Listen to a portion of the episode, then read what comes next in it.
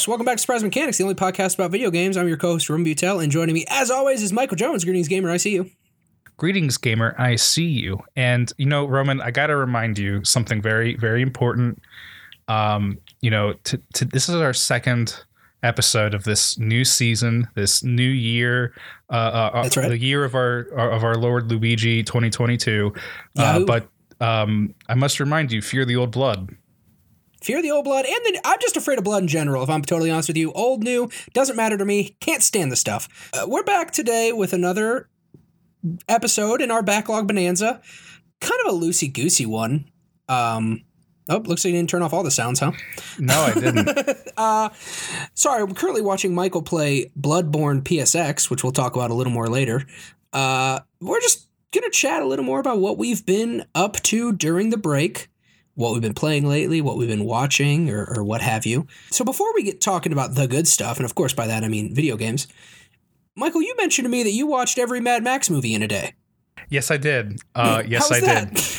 Uh, it was great, actually. Uh, I, yeah. I, I really enjoyed it, and it's been many years uh, since I had uh, watched any of the the older Mad Max films with uh, Mel Gibson. Um, I, I I was I was telling a friend I think it's about isn't it Gibman? Mel Gibbon? Gibman. Oh yeah, yeah, yeah, Yeah. McGibbon. Um, Mel Gibman. I uh, I was telling a friend about Mad Max Fury Road, which uh, honestly Don't believe you. is like a perfect ten out of ten movie. Like no no Mhm. no question, that movie is perfection. Big time. Um, and uh, I love it. And then I decided to go back and watch the older films that were also written and directed by George Miller, um, usually with collaboration with a few other people. Um, but uh, those uh, those older movies also like the first is definitely a, a film from 1979 that's low budget and uh, uh, the, the ones that follow have uh, you know increased in budget but they're still you know products of the 80s um, but they do have a very uh, like a very good feel to them as far as uh, that um, post-apocalyptic world i was just very struck by uh, the world design and uh, the characterization from those movies because I, I, the last time I watched them, I was a kid. And uh, I, I remember very distinctly like the feral kid from Ro- the Road Warrior and Max's V8 Interceptor. But uh, you know the greater pieces of those Mad Max films, the um, the themes and uh, the, the, the the deeper characterization of Max and the people he encounters uh, really just stand out uh, still, and it all is uh, like put together in the best possible way in Fury Road, which uh, I, I watched like at least two times through this this like last week weekend. Um, just just, and it's worth it. Like every single time, it's worth it. Uh, it's just such a good movie. With that, I also learned that uh, George Miller is working on a prequel for the character Furiosa, and that has me very excited to to revisit that character and and, and learn more about her because I think uh, out of everybody on the cast in Fury Road, uh, Furiosa is she she is the shit. She is the best, and uh, I I would Oh, yeah, absolutely totally. love to see more of Furiosa. While you were doing that, I watched Waterworld four times in one day. Oh, that sounds like a, an experience. Tell me about that. That sucked. Don't ask me about Waterworld. How was Dennis Hopper? How was Kevin Uh, Costner? Costner, yeah. Yeah, I almost said Spacey. Oh, getting I the cane out and almost- dragging me backstage. I almost said Spacey as well, and, and, you know, I, I was like, wait, no, that's not the same Kevin. Wrong it's Kevin. different Kevin. Wrong Kevin. Yeah, no, not that Kevin. No, I, I'm just joking. Uh, what I, I did get into recently, though, and I actually maybe don't want to say too much about it because this is going to be a surprise to you, but I might want to talk about it on the show, to be honest. Uh, I watched all that Peacemaker show. I don't know if you've seen anything about that. I, I I've heard of it. That that's the uh, superhero show starring uh, the one and the only. Um, I'm I'm stalling for the wrestler's name. Uh, John Cena. You can't see John him. Cena, yes, yeah, um, yes, and it's it's directed. Every episode is written and directed by James Gunn, uh, and it is. All I want to say about it for now is it is James Gunn at like his best. Uh, it just just absolutely a master of his craft, and uh, I love John Cena now. Unironically, Uh, he's so good in it, and that is uh, uh, no disrespect to Mister Seen, Seen and Heard, uh, but uh, I just did not have an opinion of John Cena. I almost feel like, and I don't know, we'll see how well this this ages, but I almost feel like James Gunn is uh, a a genre filmmaker in the same way as like John Carpenter. And I want to make it very clear, I'm not saying they're like the same, uh, you know, but just in terms of just uh, do you know what I mean? Like someone who knows exactly what they're doing within their specific toy box and is maybe the best at it. Well, yeah, I, I remember before uh, James Gunn joined the the ranks of the MCU. Right. He had uh, Super, a, uh, a film with mm-hmm. Rainn Wilson and uh, Elliot Page. Um, and uh, I, I, remember that also being like a a really fun, but like yeah, also. Um, like kind of rough movie. Like if if you're into superheroes, it's uh, a, a, different type of take on it, but it definitely gives you the uh, the, the, the the precedent that James Gunn uh, in that like superhero realm of storytelling has something there uh, that you know just works, and totally. that's apparent as well with his work on Guardians and uh, Peacemaker. Just kind of seems like right in line with his wheelhouse. Yeah, and I think maybe Gunn's biggest strength is he is able to like operate in this world of these like huge media conglomerates, but still make movies that feel like his own movie. You know what I mean? Yeah, that's a that's a talent, especially when like you're adhering to you know not just like a couple like like you know sequels or prequels or, or whatever, but like you have this like massive arcing uh series and like we, have talked before at length about how like it's really like Kevin Feige who's calling the shots for the MCU, right? But then right. Gunn's films do have a very distinct feel to them that uh, also kind of feel like you know it, it set up a trend for some of the other films to to be more Gunn like. Uh, so whatever it is, he just like fits very well in that circle and then also is able to navigate that uh, that large corporate conglomerate landscape uh, with uh, some skill. I remember when he was like it was contentious whether or not he would be gar- doing Guardians three, and then he went right over to DC. Yep, and they, did they just Suicide came and Squad. Him. and you're like, okay, it, it fits. And also, I guess if you know if James Gunn isn't making comic book movies for Marvel, then he's going to be doing it for DC. If he's not right. doing it for Marvel and DC, then maybe he's doing it for a different comic publisher. But it just seems to be that you know that type of filmmaking is you know something that he wants to do and loves to do and uh, uh, it, it, just it's like a match made in heaven for james right and, and warner brothers hiring him is such an alpha move too because uh, like uh, suicide squad was obviously their like answer to guardians of the galaxy uh, so to then just be like, well, let's just hire the guy who made the first, the the the one we're trying to like answer anyway, and just have him make it. Uh, and because of that, we have Peacemaker. Would not have had Peacemaker if he had not made the Suicide Squad. So, uh, yeah, we may be talking about it. So, Mike, you may also be watching Peacemaker at some point, but uh, I don't feel bad about it. To be honest, I think you're going to enjoy it. I think anyone could enjoy it, but especially, I, I just think you'd really like it, buddy. For real, it's so good. All right, uh, it's on the list now. Uh, but speaking of Mad Max, last thing I did want to say about it is uh, I've actually never seen any of the older ones. I'm really? with you. F- Fury Road's like a 10 out of 10. Yeah, Mad Max is one of those franchises that I have uh, for years been saying I really want to watch, but I just haven't. And I don't have a reason for not. So, uh, what have you been playing, buddy? Well, I've been playing a mix of uh, Bloodborne um, the original actual PlayStation 4 Bloodborne and Bloodborne PSX, the demake of uh, the classic From Software game. And then uh, I've also been playing uh, Kingdom Hearts 3, which uh, is something that'll be kind of a treat for everybody later.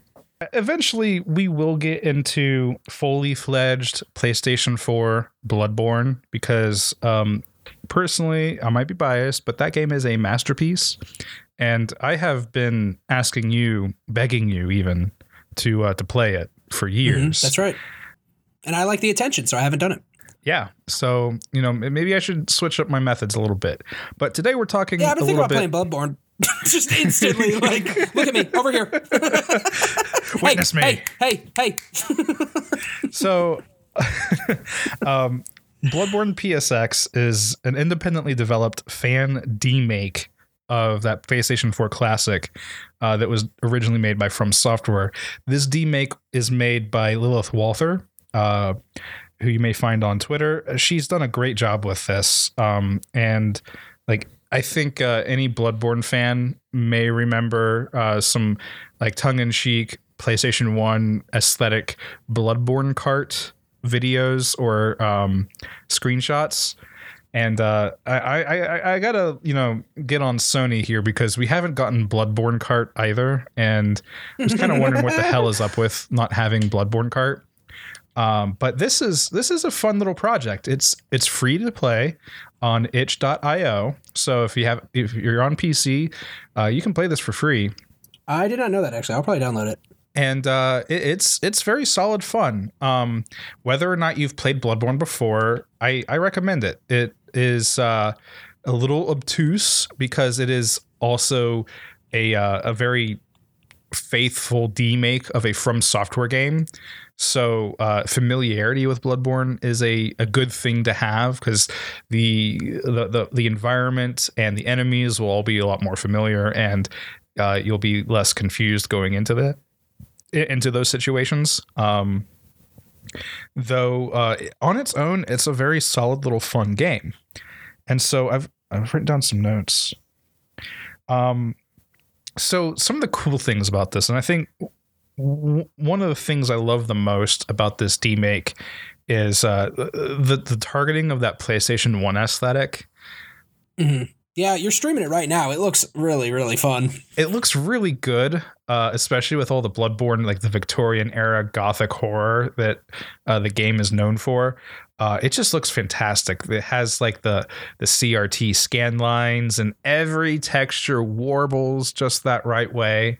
Um, it looks like a game that very legitimately could have been on the PlayStation, and uh, it, it's very akin to a the look of a game called Nightmare Creatures, which a lot of people have connected as some kind of like uh, proto Bloodborne style game, uh, a mm. Victorian goth horror atmosphere that was on the PlayStation One. But uh, Bloodborne PSX has a very good design all around as far as the look of it. Uh, that design is also very faithful to the PlayStation 4 game. Uh, it looks and sounds great. Um, and uh, the first major area of Bloodborne is here, Central Yharnam. Uh, the game comes with the two first bosses of Bloodborne, the Cleric Beast and Father Gascoigne. Um, and at that point, the the game essentially kind of ends. It's it's kind of like a a big demo uh, for a, a, much larger game that you can play on the PlayStation 4. Uh, but, right. but the uh, I, I, don't think there are any plans to expand beyond Father Gascoigne and into the the, the remainder of Bloodborne. Uh, but for what it is, like this little chunk of game is phenomenally fun, and all those faithful pieces, like enemy placement, is like almost exactly the same. Uh, it it it it uh, it very faithfully recreates Bloodborne, but um, along with that, it does a little bit extra. It's not just those first two bosses, as I had heard before, but also side quests and uh, some additional fun things.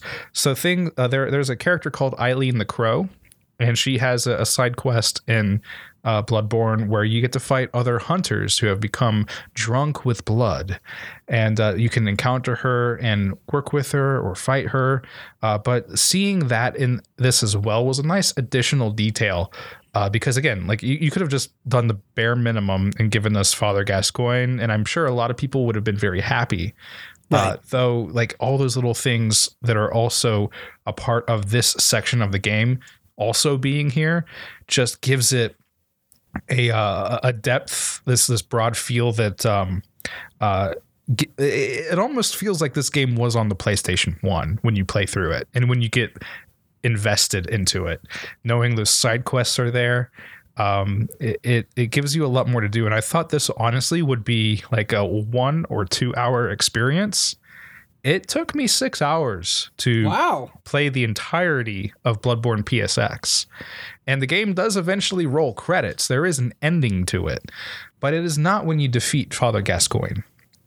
when you when you defeat Father Gascoigne, normally you would ascend uh, to Cathedral Ward, but when you attempt to approach uh, the path to Cathedral Ward, uh, you, you get treated to a cutscene, and the evening turns to night, and the night grows deep. And then suddenly everything changes. The enemy placement kind of gets shuffled about. Some stronger enemies are now uh, roaming the streets of central Yharnam. And you essentially get a new quest that does not exist within the original PlayStation 4 experience. Uh, there's a character named Gilbert that you encounter in both games. And in both games, Gilbert is ill and likely not to survive the night, as most human characters in Bloodborne unfortunately end up dead. Um, but Gilbert is a special case where in the original game, when you return to his abode, uh, he becomes a beast, uh, as many other humans in the world of Bloodborne have. Mhm. And in the He original game, mode. He went beast mode. he went beast mode. He went full yeah, beast that's mode. what's up. That's what's up. He went beast mode. and in Gilbert the went beast mode. Gilbert went beast mode. There you go. In uh, in the original game, uh, Gilbert is not very terrifying. He does break out of his house and he will attack you, and you can kill him. It's a little tragic because you know he's just a guy that's trying to survive the night, and he's not doing so well. Um, but uh, in Bloodborne PSX, uh, Gilbert still transforms, except this time you can explore his house. Uh, his house becomes open to exploration, and within it, you find him strapped to a bed as he transforms into a lycan. And thus begins the secret boss battle of Bloodborne PSX, which Oh was yeah! really excellently designed. I uh I was terrified. I was like I felt my heart rate increase. It was a very exhilarating experience as most like from software games are with their boss fights, but this was one made by a fan. So the move set, the animations, uh, That's the- so cool. the design of this this character in this fight was not official it's it's not from something else it's definitely inspired by a lot of other things but it, I, you know th- this fight is probably Lilith you know and and she's Mm. done a great job with it it was so much fun where uh Gilbert is strapped to this bed Going beast mode. and you approach him and you can you can get a few hits on him before he breaks free Going beast mode. and then when he breaks free good luck um, is the only thing i have to say is hopefully you know you will survive and you will defeat him and overcome and then the credits will roll um, but it was just very very nice to see not only are those faithful pieces part of the demake but they also just went above and beyond added more things to it um, gave us some extra twists and turns with the level design, and uh, it, it'll definitely give any veteran Bloodborne player uh, a surprise or two, and then some additional content like Gilbert's boss fight uh, that will, you know, be, be very fun and entertaining. And then it's also just kind of like a very nostalgic trip down memory lane where instead of the graphics looking better than you remember, uh, they look worse than you remember. But hey, it's it's the vibe, it's the aesthetic, and it just Right. looks good. Um, I, I do quite love that look to it. That's awesome. Yeah. It looks like it plays well too. Like it plays buttery smooth, despite it looking clunky Yeah, I think I, intentionally. I think I have it running at like a 60 or 120 FPS or something like that because it's on PC and, and you have some of those options. Um, but uh, it, it plays also like a PlayStation 4, uh, 1 game uh, before they added analog sticks. So this is the game I would recommend the gamepad or a controller for because Mhm. um, i it's possible with a keyboard. Um, but it's not a keyboard and mouse game. It is strictly keyboard or gamepad and um, the to, to just kind of like walk people through it because today we're very used to you know the left analog stick moves your character the right analog stick moves your camera.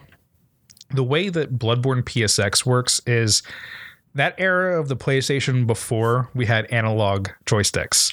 So your means of control is the d-pad to move your character about and then you use the L2 and R2 buttons to pan your camera left or right at a fixed rate of speed. And uh, you can use X to lock on or center your camera, but uh, it, it, it's a different, a very different feel from PS4 Bloodborne because that's not the control scheme. Uh, even the control the control scheme was built in a way that's faithful to old school PlayStation One. Um, so, could this game run on a PlayStation One? And in all likelihood, probably not. But it would be very cool if it did, and it feels like it does. And in, in the world of demakes and fan made games, this game feeling like it could have been on the PlayStation is really all you need. It's like uh, the, the the the feeling that you get from Shovel Knight, where you know technically it probably cannot run on an original Nintendo system, uh, but it looks and feels like those games did, and it, it evokes those types of uh, memories if you've played NES games, and that is the key. Uh, here, Yeah. Lilith nailed it. Yeah, this is extremely cool, and it's also extremely cool that they're giving it away for free. Uh, I, I'm assuming. Well, it's itch.io, so you could give a donation, right? yeah, you can essentially pay uh, what you feel. You know, I if you want to play it for free, then you know it is available for you to play for free. Uh, but then if you do want to, you know, chip in and and give uh, the developers a little bit of cash, I, I think that is also an option, um, which cool. is you know common for itch.io games, and I think that uh, you know a lot of people probably have, and you know it, it's it's definitely worth it. I think to Right. you know give them a few bucks because this is this is a stellar experience. Right. Yeah, I was just about to say. I hope uh, Lilith got enough where uh, you know they can not worry maybe a little bit. You know, Yeah, it seems like this is a cool thing, and uh, sadly, we live in a society where that's like the best way to like thank someone for that kind of a thing. Is hey, dinner's on me. it's the, this experience is also one of which that uh, it has introduced me to her work, and it, it kind of gives me um, the thought that you know if they produce anything else, because they're you know I think they're an independent developer. Um, you know, whatever she ends up making is of interest now because this is Oh, this is this is great. This is It's wonderful. cool. It's just f- cool. fun yeah. game. Yeah and uh, and you know she makes more cool things. It's it's worth checking out. Um, Absolutely. it's kind of funny that we're, we're, we're you know talking about this and because the next thing I, I did arrange my uh my speech around our sweet sour format. So now Sure. um I have a few things about the game that are a little annoying um Sure, yeah. were a little bit tough to to, to get your mind around um but I, I think 100% the sweet outweighs the sour with this experience and uh if if you you know run into trouble um i i beg i urge to um you know find your patience and and give it the time it needs uh to really you know capture your heart. Um but the things that i found were a, a, a little bit in my way for the experience was um this game has loading screens. The original bloodborne also had loading screens for some areas. Um, but in this case, the loading screens feel more like part of that aesthetic, where tra- traversing from one area to another and seeing the now loading text, it uh, it feels very evocative of PlayStation tech um, from back in the day, where I, I, I, you know, you and I have probably sat through hours of loading screens for video games because that was just Right. the hardware limitations at the time. That's what you had to you know deal with. So the game loaded when it loaded. Hopefully your disc wasn't scratched or uh, you know it, it was um, a game that was not poorly optimized and took forever to load. But you know loading screens are just a reality of it. Uh, this game still has that, even though on the PC these environments, these character models and animations, I, I don't think they need a whole lot of resources to run. I, I'm, I'm I, I would be surprised if this game is PC intense, you know, depending on the hardware in your own gaming PC. Um, but there are areas where you will traverse from one to the other, and there's a loading screen, and you cannot skip that loading screen. Um, so my assumption that the loading screen is purely aesthetic one, it's an assumption. I might be wrong, Mhm. um, but I think it would also be nice when you, you're kind of in that back and forth between uh, you, you've done your leveling up, you've uh, you, you've mastered the area, and now like any from software game, and in this case, a fan software game, as it says at the, the front. Um, yeah. uh, the bosses are a major part of the experience, and most likely you will die and you will have to tread ground back to that boss. And uh, that level design again facilitates that, so it's not as harrowing as an experience to die over and over again. Uh, but those loading screens are still there; they do still take up some of your time. And uh, if there is no true technical limitations behind uh, their use, if it is purely just aesthetic, it would be nice to have the option to skip them um, just to save some time. I, I'm sure speedrunners would probably think that as well. Just like, um, I think uh, there are runners playing this game, and I think uh, it's awesome. sub 30 minutes, which is amazing. That is one thing I thought, well, if I could make a change, I would just love that opportunity. Um, it's like the skip intro button on Netflix.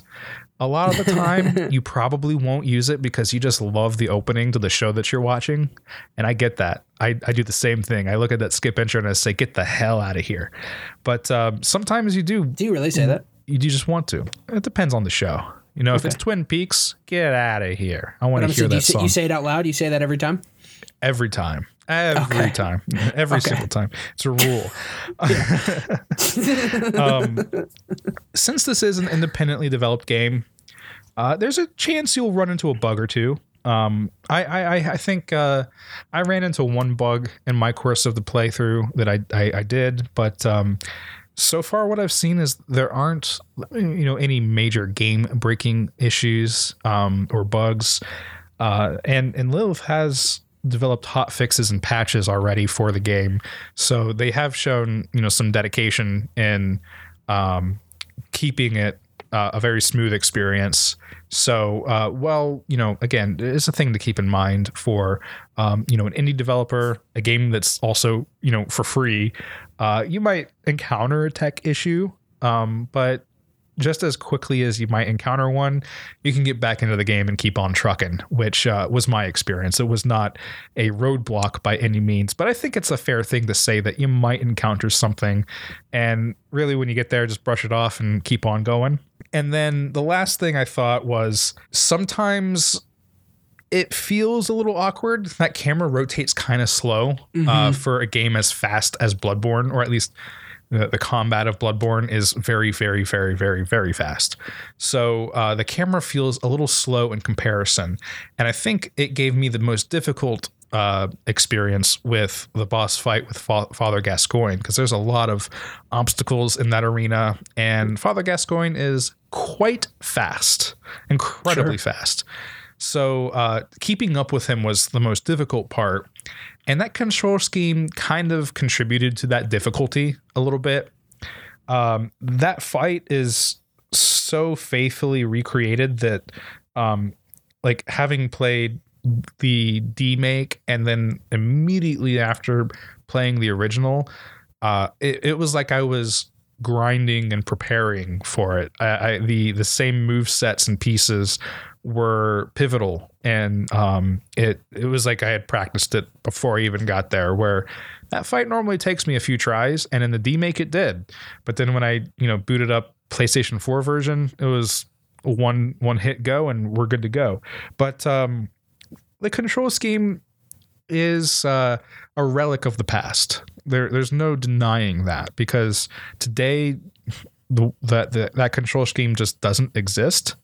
It is Right. uh, it, it is now analog stick standard. So um, that might be a barrier or a learning curve for some. Um, and so with that, there really aren't any options to bind different keys or buttons for your controller. Um, it just doesn't exist. So if you're playing on keyboard or gamepad, you can't really customize your controls at all. Uh, you're, you're stuck with what you've been given. Obviously, I don't want to go against like creator intent, but it does seem like that could be kind of the thing. Like in a future patch, she could just like you know allow you to use the analog sticks on a DualShock 4. Potentially, yeah. And it's the kind of thing as well where, you know, it, it, it's evocative of an early generation PlayStation 1 game.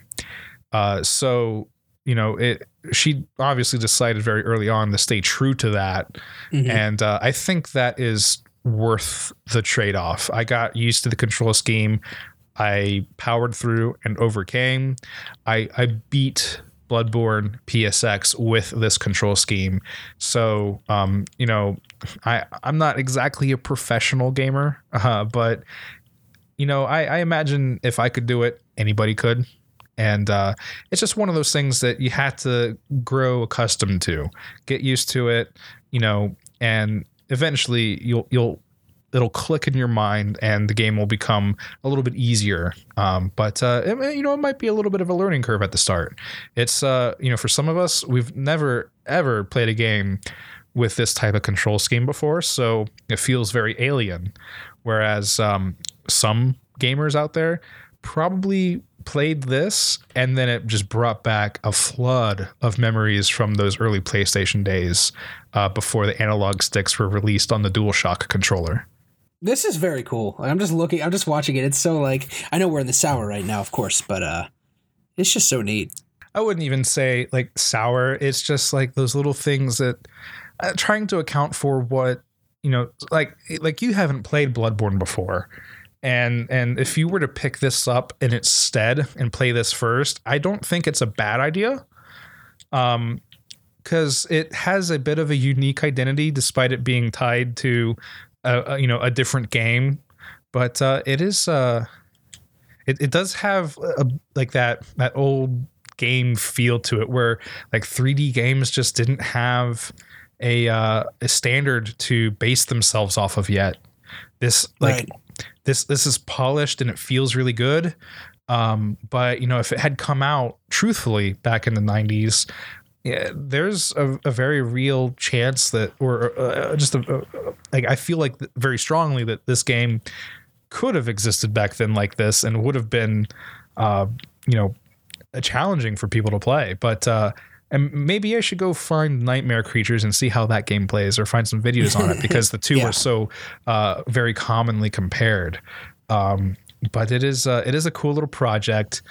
I would absolutely love if Bloodborne Kart was hidden in here somewhere because Lilith was like teasing that as a thing just for jokes. And um, I know that it's been a long running joke and meme in the community that you know Sony, come on, Bloodborne Kart, we got we got to compete with Mario Kart somehow for Bloodborne and um, a game for free. Like you should definitely go try it. And I'm talking to to you, Roman, and also the audience. Like go pick it up, give it a shot. Um, it, it's very fun to play. If you love Bloodborne, um, it'll it'll just I think it'll grab you. And uh, if you're if you're new to it, it is a, a very interesting experience in the gaming realm, and it's it's worth uh, the time to put into it and and play it for a little bit. Probably like this is the only Bloodborne that we have on PC, and I would say that it is a it, it- it is a gem. You know, if this is the only Bloodborne that we ever get on PC, then you know I'm, I'm satisfied a little bit because this is awesome. I should mention, Michael, because we need to hold ourselves accountable here. I have technically played Bloodborne before.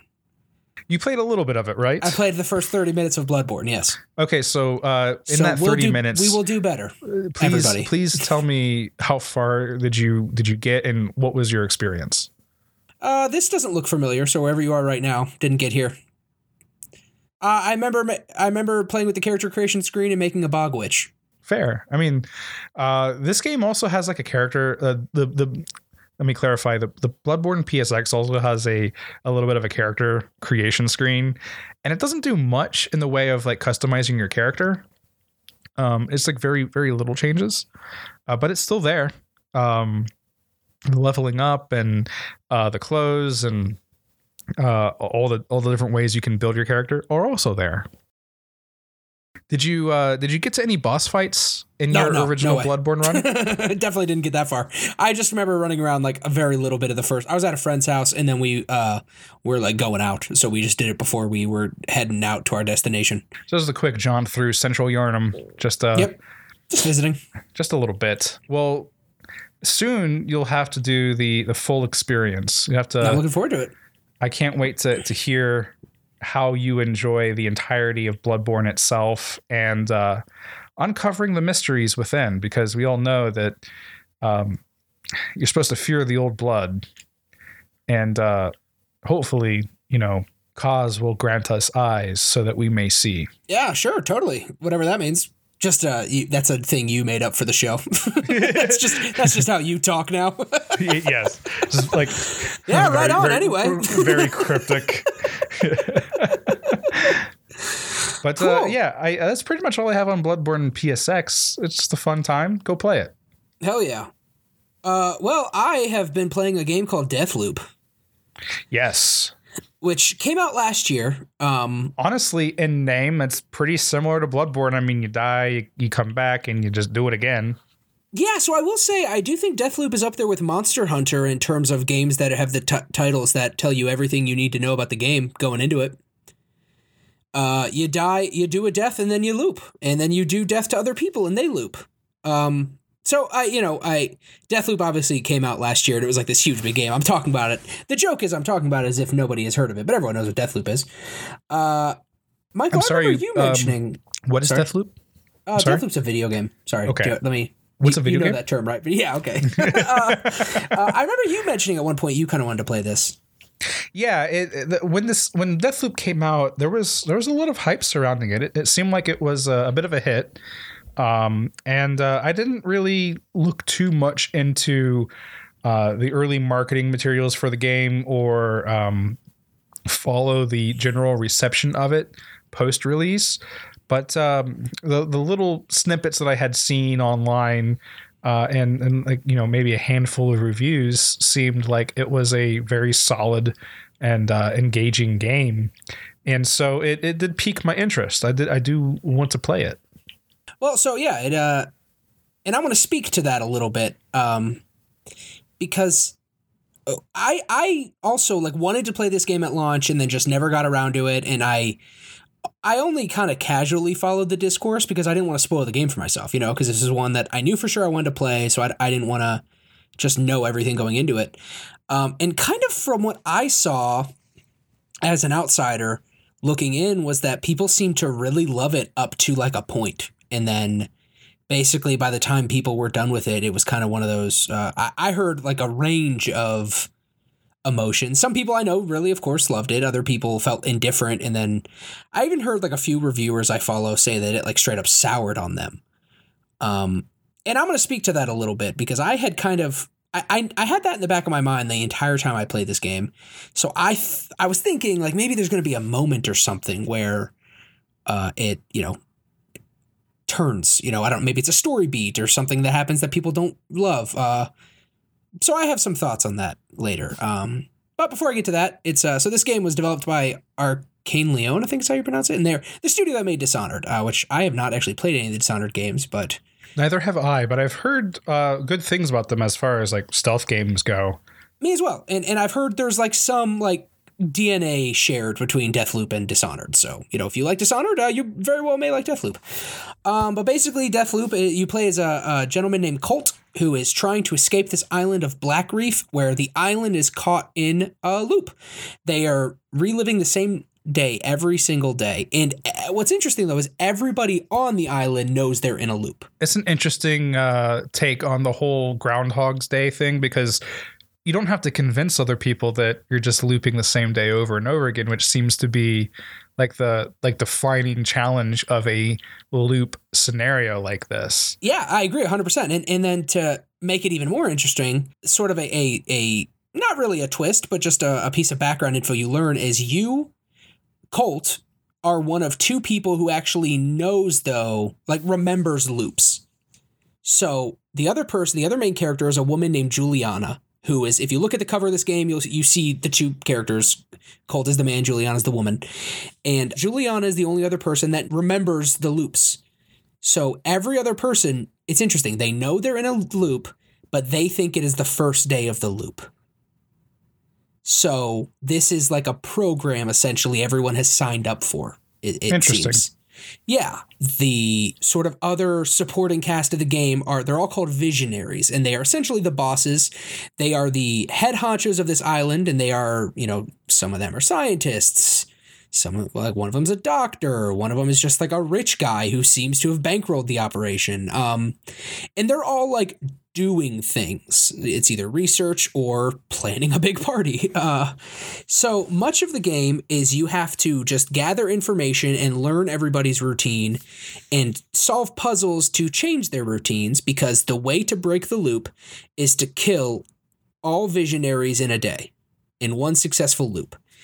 And if you die, the loop resets. Now, the game is a little fami- uh, forgiving in that you can actually die three times. And on the third death, the loop resets. Um, so it has a little bit of a roguelike feel where you, you know, you just kind of make as much of a run as you can, knowing you're not going to succeed, at least at the beginning, right? Because uh, the way the game is broken up, there are four times of day and four different locations you can go to on the island. And time does not flow when you're in the level. So when you pick a level at morning, it's going to stay morning no matter how long you're in that level until you leave. And then when you leave, it'll move into noon. And then afternoon and evening. And after evening, it reverses to morning. And you wake up on the same beach you always do. Gotcha. But where, you know, almost immediately it becomes clear you're going to have to kind of control your own fate a bit because certain characters are at like like there might be a, a visionary that you could get in the morning in one area and then another one at the same time in another area. And you can't be in two places at once obviously. Or there's like some people that only come out under very specific uh, situations later in the day. So you have to change these people's routines learn about them learn what they're trying to do and exploit that. I don't have like a sweet sour thing so um i'm just kind of making it making a stew here. I, I don't want to talk too much story spoilers just because I don't think there's a need to, but this is one for sure. The story does not do anything too unexpected. Like once the game tells you what you need to do, and you go do it. You know, there's some stuff in there uh, you you learn, um, but on the whole, it is very like no, you gotta you gotta kill all these people in the same day to break the loop. Go do it. Figure out how to do that. Um, but the the story this game weaves is kind of like a, a pretzel in a lot of ways. Like it's folding over itself and and bending over and you're revisiting the same places multiple times but it's for like different quest lines. And the game is very good at organizing that information because that is 90% of what you do in this game is you learn things and then you you know apply that knowledge. And there are so many different passcodes you learn to get into safes and like different secret areas. And most of those are just saved in the menus. And once you learn it you can just auto input it and things like that. Like the quality of life stuff is is top notch Eventually, like um, your character just memorizes everything, and Yes. uh, you, that's kind of like your your your way of leveling up in a sense. yeah. You, you solve a puzzle and then you don't have to do it again, That's just kind of nice because with with uh, with looping like that, it, it's kind of a challenge to keep interest if you have to keep doing some like very minor things over and over and over again. Right. Um, I see it like the the shortcuts in a Dark Souls game where you've mastered an area, but you die and you loop over again. But uh, you've unlocked a shortcut, so your your path is easier to traverse. right. Before i get into like the actual gameplay i do want to say aesthetically this game is top notch it takes place in the 60s so it has this like james bond feel to like uh, a lot of the art design and even like the tech in the game. Huh. um yeah it, and then it also has like a little bit of like a grindhouse aesthetic. Like it's really really cool and it's it's pretty to look at but uh, in a very stylized way uh it, it's cool it's top it's, it's top notch um so the the gameplay uh is it's essentially it's a stealth shooter uh, a lot of sneaking around, a lot of trying not to get detected. But then when you do get detected, or you know, if you want to be detected, you can certainly do that. You go out guns a blazing, and uh, you know it feels good. No real uh, complaints as far as combat goes. Different weapons are, are fun to use, and they all feel pretty different. Uh, it doesn't necessarily do anything. Like if you've played a first person shooter before, you know you're you're gonna be pretty familiar with how this game feels. Uh, with the exception of there's gun jamming on the lowest level weapons because there are certain like tiers of weapons you can acquire. Again, if you've played a modern first person shooter, like this is all, you know, I don't think anyone's like going like, "Wait, what?"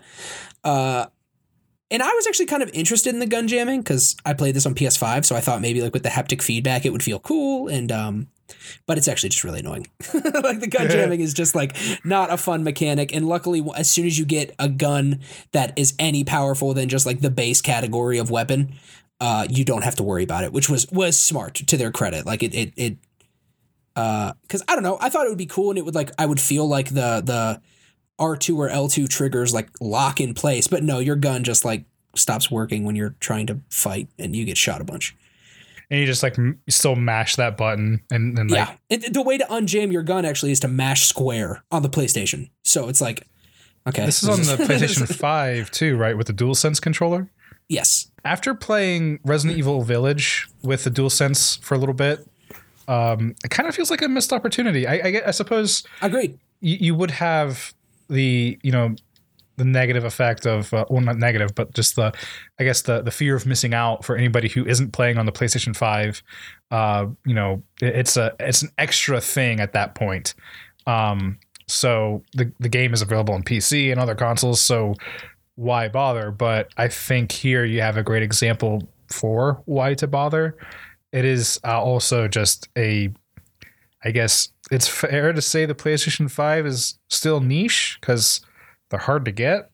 Right. So as as far as missed opportunities goes, it seems like like the button jamming along with your gun would be very cool.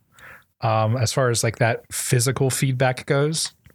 Yeah. I guess uh, I guess we should really be saying, "Hey Microsoft, where's your dual sense?" Oh, it's only a matter of time. They're 100%. Microsoft is absolutely going to have an answer to the DualSense, uh, whatever they call it. Like, whatever they will call theirs, they're to have like a the next gen of controller for like the new, the Xbox consoles is here. being predominantly a PC gamer today, um, I, I do have to say the DualSense controller has some very slick features. Uh, I would consider getting one just to play games on PC with, especially as uh, you know those implementations of features are more widely available in games on PC.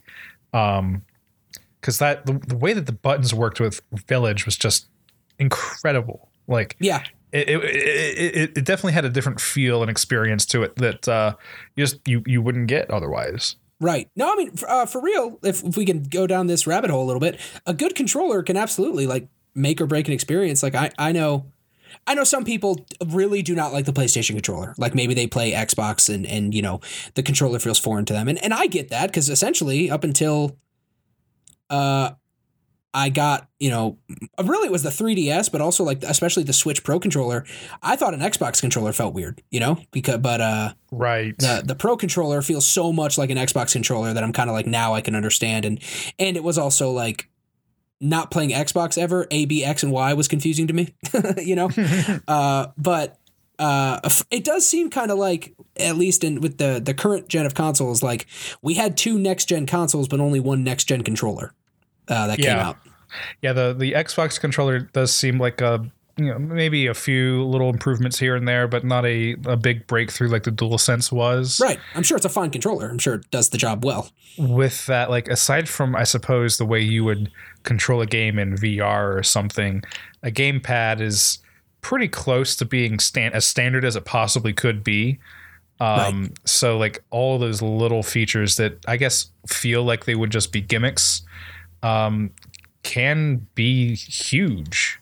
totally Um, we just got to get everybody else up to speed on that so that you know not only a game on the PlayStation 5 has like that high fidelity haptic feedback, but you know it's also there on the PC and it's there on the Xbox.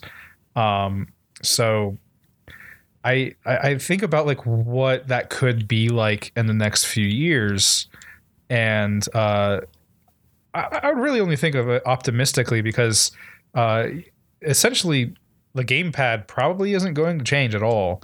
It's just going to be those little things, and uh, I could only see that type of tech spreading to other platforms versus being like I don't I don't know if Sony has any patents uh, that that limits you know can Microsoft even make a uh, a a controller that does this same thing? Um, because you know maybe they patented it but honestly just I I, I would hate for that to be restricted like that because it's a cool change that should exist just everywhere. It's a way right. to, uh, you know, use another sense to interact with the games that you're playing uh, that wasn't available before, and it could totally redefine the way some games are designed. It's like the way that the Wiimote redesigned uh, a lot of the ways that we think about playing games with motion controls. So a lot of that probably ended up evolving into what we do now with VR. So um, we should uh, we should get some cool stuff in the future. I think. Yeah, and just as an aside, uh, part of the reason I'm interested in v- in the new PlayStation VR is they've said the VR controllers are going to have some dual sense capabilities, like haptic feedback and stuff in the VR controller. And I'm like, dope. That sounds sweet. Uh, also, you mentioned uh, like how like stuff like that can feel like a gimmick, and you're absolutely correct. But uh, my thing is like I I mean console gaming is inherently a gimmick, right? Like if you truly want no frills gaming, that's uh, what a PC is for.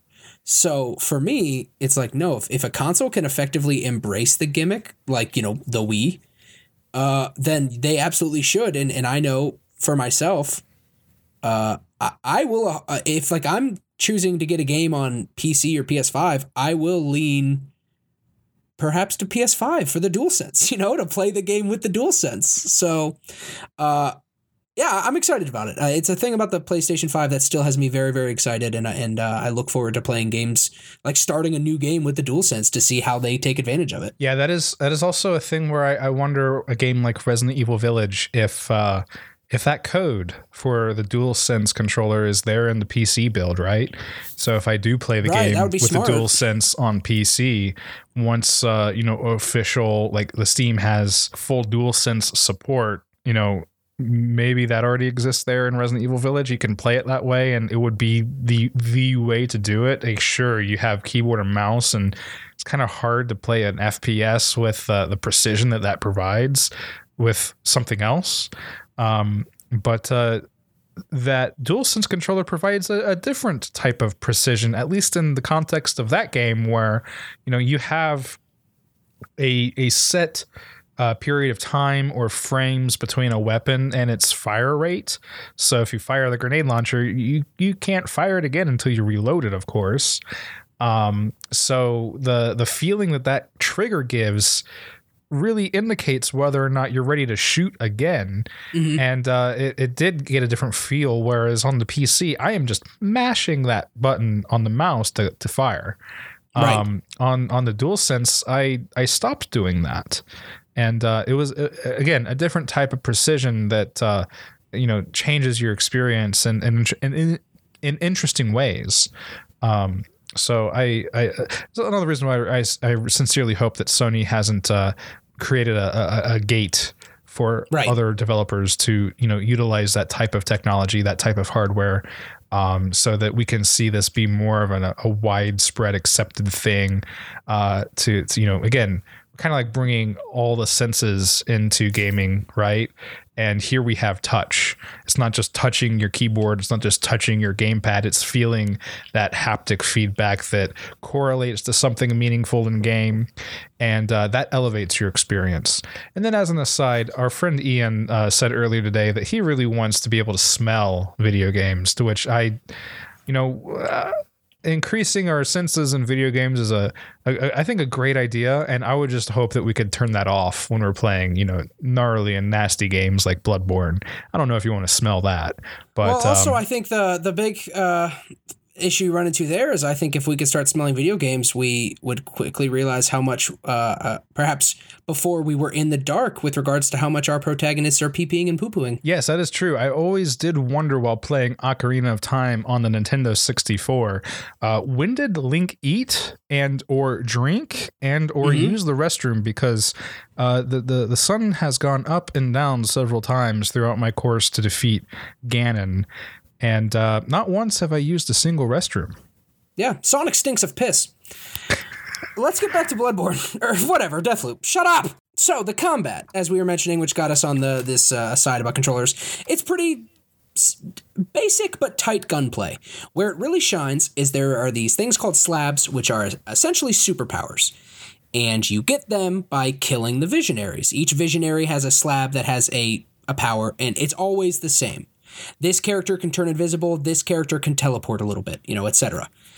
Uh, so you can kill them and take their slab, and if you have their slab already, killing them grants an upgrade for that slab that you can equip. Each slab has two slots, and, and it's called an upgrade, but it's essentially just like a modifier.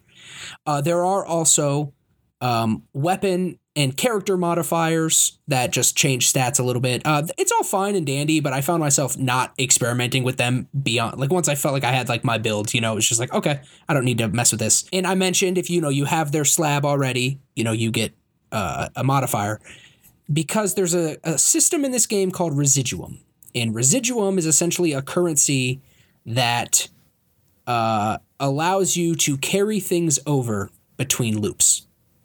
And this is all given to you in the tutorial. They teach you all this. So basically, you can spend your residuum to, if you have a gun you like, to keep it. And therefore, you don't need to find that gun again next loop. Uh, and if you die, you lose your residuum. And if you don't spend your residuum, you lose it. And even if you die in a level, it sort of does the Dark Souls thing where you have to go get your residuum back uh, where where it's where you died last, you know. And residuum is cool and really necessary. Uh, and and one thing I did know about this game, and I believe uh, James Stephanie Sterling talked about this on their channel, where there was kind of an issue Deathloop had, where apparently people felt like the pre-order actually gave them too much because like one of the pre-order bonuses from certain retailers was like a powerful weapon. Oh, it just made it too easy at the start. Yes, because essentially that is a thing I found with Deathloop. Once you got a good weapon and you infused it with residuum, okay, your job just became a whole lot easier because now you don't need to worry about finding a good weapon. Uh, and there are, in addition to like, you know, there's of course your main quest, but then like the side quests in the game take the form mostly of learn what the visionaries are doing and learn how to get them where you need them. Uh, but there are some special side quests that give you like say a good weapon and so you can do that and then like i found one of them was it was a set of dual pistols because you can dual wield in the game if you choose to. Uh, it was a, a, set of pistols that you could put together to make an SMG, and it was a lot of fun. And like it was like it was my one of my staple weapons. I took it every run. I used it just about. I, I guess there's sort of a, a, line here in Deathloop where I found myself like uh, getting locked into my like set and then just staying there and then seeing the game through. But at a certain point, I was not experimenting, which I'm sure you could say about uh, just about every game. But it, I guess my thing with Deathloop is at a point it kind of felt like I stopped discovering anything new. Uh, which maybe that's true to being in a time loop, right? maybe you know that could very well do be deliberate. It's kind of the the the the negative side of the coin where you've mastered the loop, you kind of know what to expect, but you're still in a stage of uh, f- like finishing the game, so you have to just like trudge through it. Yeah, and and I, I should say the level design is very good, and there's a lot of like nooks and crannies to find. So like, it never felt like annoying to be revisiting the same levels over and over again. But you know, I, I just at a certain point, I was I I I guess I wanted more, and it just didn't give it to me. Which is you know you could say that's a pretty good problem to have, right? Like I liked this game enough where I I was like ready for more of it, but it I felt like it didn't deliver in that regard. Last thing I want to mention is there is an online mode, and uh, I mentioned Juliana at the top, but Juliana is an extremely important character, not only in the story, but she can come and hunt you while you're doing your thing. And, and it uh, essentially, when you load into every level, which is like there's essentially four levels in a loop, Colt and Juliana talk on the radio. And uh, I, I don't quote me on this, but I, I very much got the sense that the dialogue was a little like randomly generated because sometimes they would talk about nothing and then, but then there were times where like Colt learned a piece of information and would talk about it with her. Um, because Juliana basically knows where you are all the time. And so if she comes and hunts you, you get a message saying Juliana's on the hunt, and that is a person invading your game, a real human. And uh, Colt gets around the island in these like secret tunnels. And that that's like the narrative reasoning for why they don't, you know, just like stop him. Uh, but Juliana locks the tunnels, so you cannot escape the level until you hack her antenna. And usually that means you got to fight her. But you know, it's not it's not guaranteed, and there's like ways around it. You can 100% not fight her, but there's someone in there looking for you. And this mode is simultaneously as fun and cool and as annoying as you are picturing it in your head right now. Uh, because it's pretty cool, in my opinion, to have like a very important character in the canon be the one you play in multiplayer. Um, and, and there is because there is a it is a time loop. They do also uh, kind of get into the idea of like multiple realities. And I say, of course, because to me that like kind of goes hand in hand. But I'm realizing maybe not everyone. I don't know how you view time loops, Michael. You know, I don't want to assume anything. And so these are essentially Juliana's from other realities coming to try to preserve the loop. Because the real impetus for her wanting to do that is by Colt escaping, you have to break the loop, meaning it breaks for everybody. Like Colt is trying to like bust this whole thing wide open. And you can turn off the multiplayer, I should mention that, but the Juliana invade will still happen. It'll just be controlled by a computer, which is certainly way easier. Uh, of course, the AI is not as good as like a human. You hear me, Skynet? I'm throwing down my glove. Uh, essentially, essentially, if, if it is an AI controlling Juliana, what you have is a classic Matrix scenario, and Yeah, you are the you go to one the trying to escape the loop, and Juliana is just an, another Agent Smith. Yep, and and and like Agent Smith, she essentially makes a beeline for you, so you can 100 percent uh, attract her attention. Uh, so so um, the the there is some incentive for keeping the Juliana thing on though, because you can get some really sick weapons from her. Uh, I actually got a rifle from her from a Juliana that invaded me. I killed them and got their rifle, and it was actually an extremely good weapon that I learned far later in the game was a reward for completing a side quest. So I didn't even bother doing it because I was like, I already got it. Yeah, and uh, she also has slabs with her, so you get like a slab upgrade. You get a bunch of residuum. You get whatever weapon she's using, and then you get a bunch of trinkets. Like you get a lot of stuff for defeating a Juliana. Now, if she defeats you, she messes up your run. Right. Does uh does does the game scale with you? So is it possible that you could just kind of grind out of, you know, any difficulty curve that the game throws at you by doing this? You know, of course there's a, a high Yeah. risk, high reward type uh correlation here with fighting the game's like primary antagonist that in a Dark Souls way could be a human being invading your world. Um, Right. but like that reward is really good. So, you know, is is it kind of like the thing with the pre-order where, you know, you you might out level, you know, what you're trying to do in the game and it it, it kind of skews the difficulty a bit. Uh, it can insofar as like as I mentioned, and you just mentioned with the pre-order, like you might just get a really good weapon from her and then be like, or a really, you know, you might get a slab ability or a slab you did not have before. But I will say one thing to this game's credit is it stays pretty hard. Like that final day when you have to like uh, get them all, you know, you have to kill them all. Uh, you have to get several of them in the same place at the same time, and so that gets tricky then when you actually go to do it because you're like, okay, there's three of them in this building and I have to kill all of them. That's hard because essentially there's I put three bosses in the same room and I'm choosing to fight them now, you know. Right. And uh, so yeah, the Juliana thing, it, uh, how it works balance wise is uh, Juliana cannot come back like Colt can because, like I mentioned, you have three lives, and those lives reset every level, not every loop. So if you die once in the morning. But you make it to your tunnels. When you go into the level at noon, you have your three back. Okay, that's pretty forgiving. Yes, it is. It's pretty forgiving. Now, uh, Juliana can, if you get a good Juliana, uh, kill Colt three times, depending on. I, I've done it. It's it is uh, sickly satisfying. Um, and uh, but Juliana cannot do that. She's got one life, and then she's done. But she uh, has an ability where she can make herself look like an NPC and make an NPC look like her. And that can be, if you set like a fun trap, that can be convincing. But for the most part, obviously, if you see an NPC moving in a way an NPC doesn't typically move, you know that's Juliana. Uh, Right. But more devastatingly, she just has like an awareness of Colt. Like if you shoot someone across the map and you don't have a silenced gun, or you you kill someone in a way that's not a stealth kill, and other eight uh, enemies know im- you're there. Immediately knows that's you. Yes, you get a ping on the Juliana screen saying, "Hey, Colt's over there." And likewise, if you're aiming down sights at Colt, you can ping him and basically just tell the NPCs there he is, no matter how far away he is. If you can see him down the map, you can say there he is. Wow. And uh, yeah, and and so, uh, but it's then fun to play as Colt and do that on purpose and lure Juliana out. Like get yourself Right. in a way in a space and then fire a shot so she hears it and then comes to you. You know, like uh it, it, it can be very, very fun. It just gets annoying when it is like, okay, I'm please, I just want to finish this run. Please, for the love of God, stop invading me. Because I did feel like it was inconsistent. I would sometimes get a lot of action and then other times not at all. Right.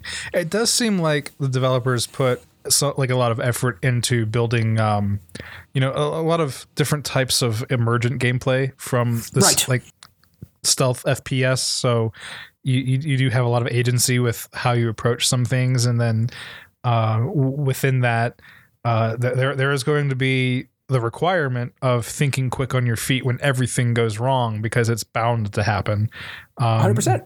but uh, those scenarios like being able to call out Colt's position and then alert NPCs to his position so that everybody you know knows where he is and rushes him uh, and then using that deliberately as Colt as as a means to something else for your strategy how you want to play uh, is pretty fun like it, it seems like a cool experience to be able to to approach it from a you know a Metal Gear Solid stealth thing to Right. run and gun and just kind of have a sandbox of a game that uh, lets you experiment and, and have fun. Right. Uh, and and performance was um at least for me playing this pretty well after launch uh in the multiplayer mode it was okay i would occasionally get because I, I don't believe there's servers so you're just connecting you know to someone's console directly uh, so in, like like Dead by Daylight, I would start some as Juliana where I would just like rubber band terribly, and I would just quit those. Like that's not even worth trying to do. Um, my bigger problem with it was I sometimes waited up to 15 minutes to get into one Mm. Because it obviously just time of day, who's playing, you know, uh, so it's just a little bit inconsistent in that regard. That is the kind of drawback that these games I think do have. Dark Souls, Bloodborne, uh, they they have a, a cool multiplayer mode where you can invade other worlds or help other people, and um, that functionality feels similar to this with uh, the Colt Juliana uh, uh, thing going on for your multiplayer aspect. Mhm. Um, but it does kind of feel sometimes like eh, there are people that play uh, the hell out of Bloodborne and and Dark Souls still today, and uh, even then, you know, it, it can be a challenge to get someone to help you with a boss fight, or you'll be kind of hanging around a while before uh, you invade another player's world so you can fight them directly. Uh, Mhm. And it just seems to be the nature for these games. You know, it's not like League of Legends. It's not like a Call of Duty where Right. um, there are hundreds of thousands of players on standby, ready to go. Um, and, and in this case, you know, statistically, there may be, you know, several thousand people playing at a given time. Is it is just kind of like the the the you know the draw that the the the hand that you get um, from Right. drawing off the deck, and that, like you said, the time of day and so forth is probably a big factor. And um, that is an experience that I've had with uh, with with Dark Souls and Bloodborne is just kind of waiting for another human being to stumble upon the area that I'm in so that they can, you know, come and help me with a boss fight or me just kind of like hanging out in another zone and waiting to invade another player's world so I can fight them. Um, it, it, it takes some patience, but uh, that usually pays off and is kind of fun if it works well, if, you're not lagging out like crazy. Um, right. even uh, recently, my my most recent Bloodborne PS4 playthrough, I got invaded, um, and Cool. uh, oh boy, I, I created a new character from scratch. and, and let me tell you, Bloodborne's been out for a long time now, and uh, I'm pretty sure the person on the other end uh, had a character who had played through New Game Plus several times and was leveled up well beyond my character ever was because I hit them and their health bar did not budge and they hit me once and it killed me instantly. Holy moly. It was it was phenomenally funny. Um, and I Right. honestly I kind of expected it. Um, but uh, you, you still have to wait for those things and those multiplayer features I think are really cool. Seeing other games take that Dark Souls thing and you know run with it, I think is awesome.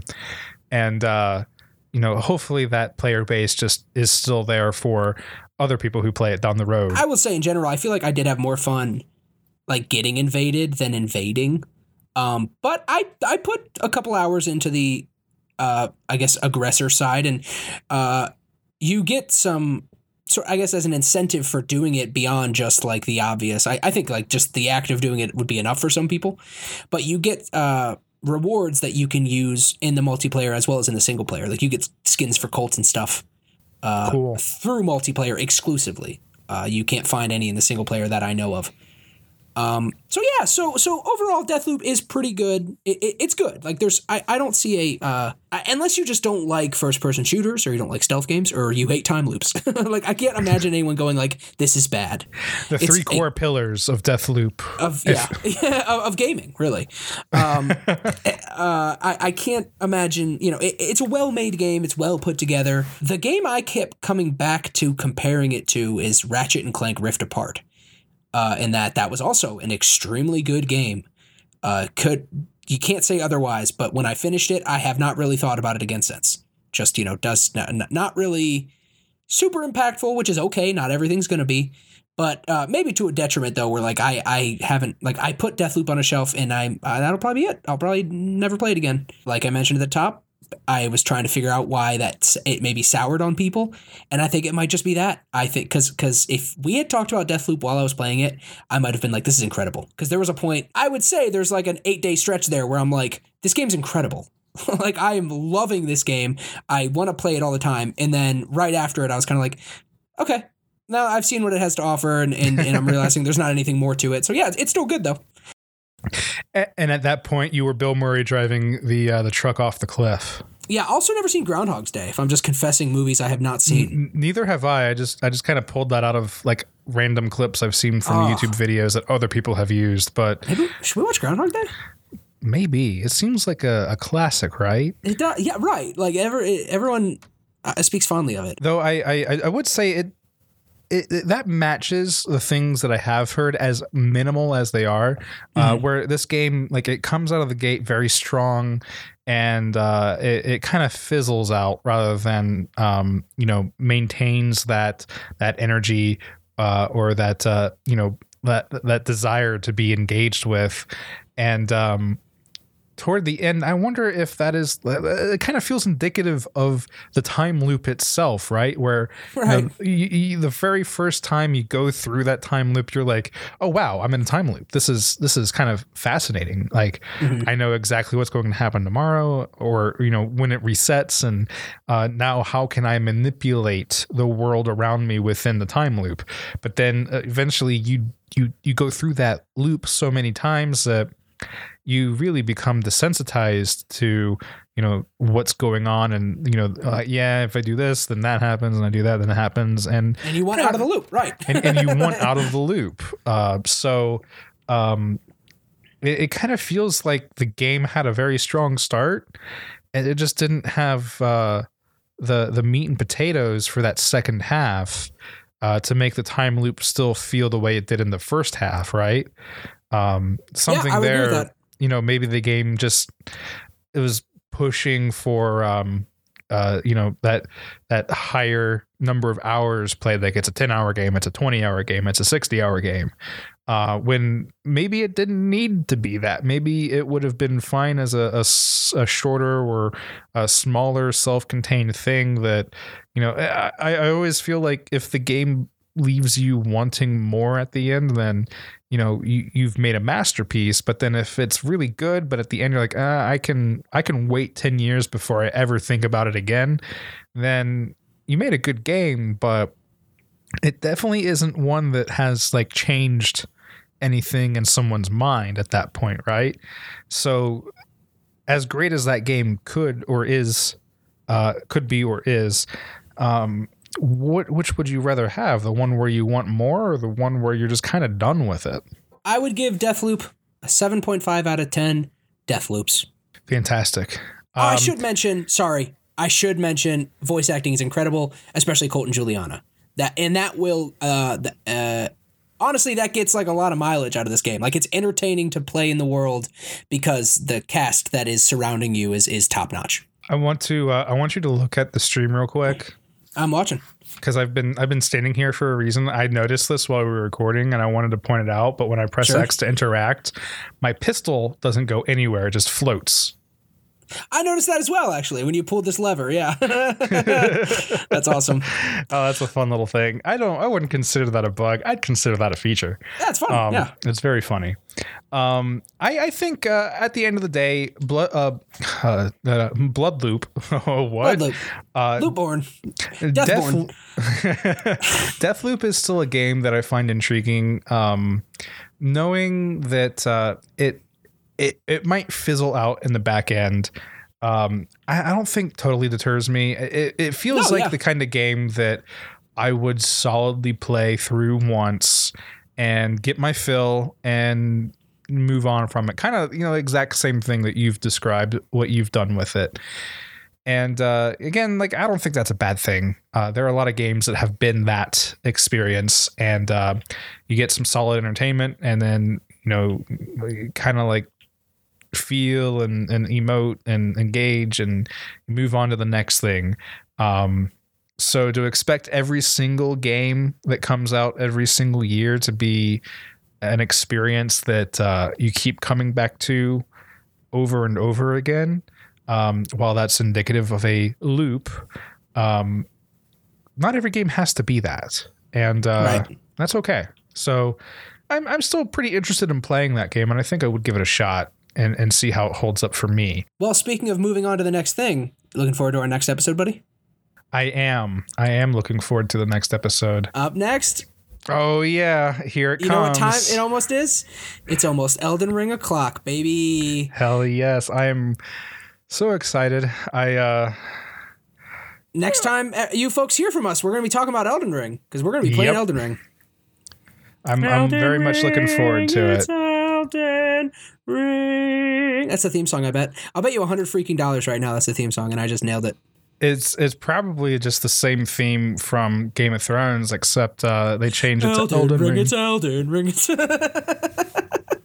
yeah, Uh, I can't wait. I'm like legit so excited. Uh, so we're gonna be talking about that next. I'm actually like kind of not playing anything right now. I feel like I'm like saving myself for Elden Ring. yeah, I I've been playing through um through Bloodborne again, almost as practice, but uh, yeah, it, it, it was it, it was essentially um playing through Bloodborne PSX that I I felt like oh I have to play the original again, and then I realized Elden Ring was coming, Elden Ring, and uh, okay, well I might as well get I guess a little bit prepared. So Bloodborne is my my my you know preparation uh, for the coming exam, and uh, um, I am I am looking forward to it. I, I hope that it it, uh, it holds up and uh, it it just kind of takes the throne of uh, a best FromSoftware game because for me that's Bloodborne. We'll see how it stands up against those, and it. I'm I'm just very much looking forward to it. I've already purchased it. Mhm, me too. Well, for me, my favorite FromSoft game is the friends I made along the way who came into my game and absolutely fucked my whole shit up. appropriate. And honestly, like playing Bloodborne at the same time as I'm playing Kingdom Hearts 3. it is so difficult to play Kingdom Hearts 3. Oh, that's incredible. Yeah, so good. I like I'm I'm I'm playing one of the best games ever made and then I'm And then you're playing Bloodborne. also yeah, playing totally. Bloodborne and I'm like, mm, how do I get the motivation to play Kingdom Hearts when I have Bloodborne in front of me? You mean opposite? How can I get back to? How am I supposed to play Oh, Bloodborne yeah, I'm when I sorry. I was when I can summon some uh, Disneyland rides made out of hard light or whatever is going on over there? Incredible. Uh, well, thanks for listening, everybody, and we'll see you in two weeks when we're talking about Elden Ring. Uh, this is an Elden Ring cast. bye.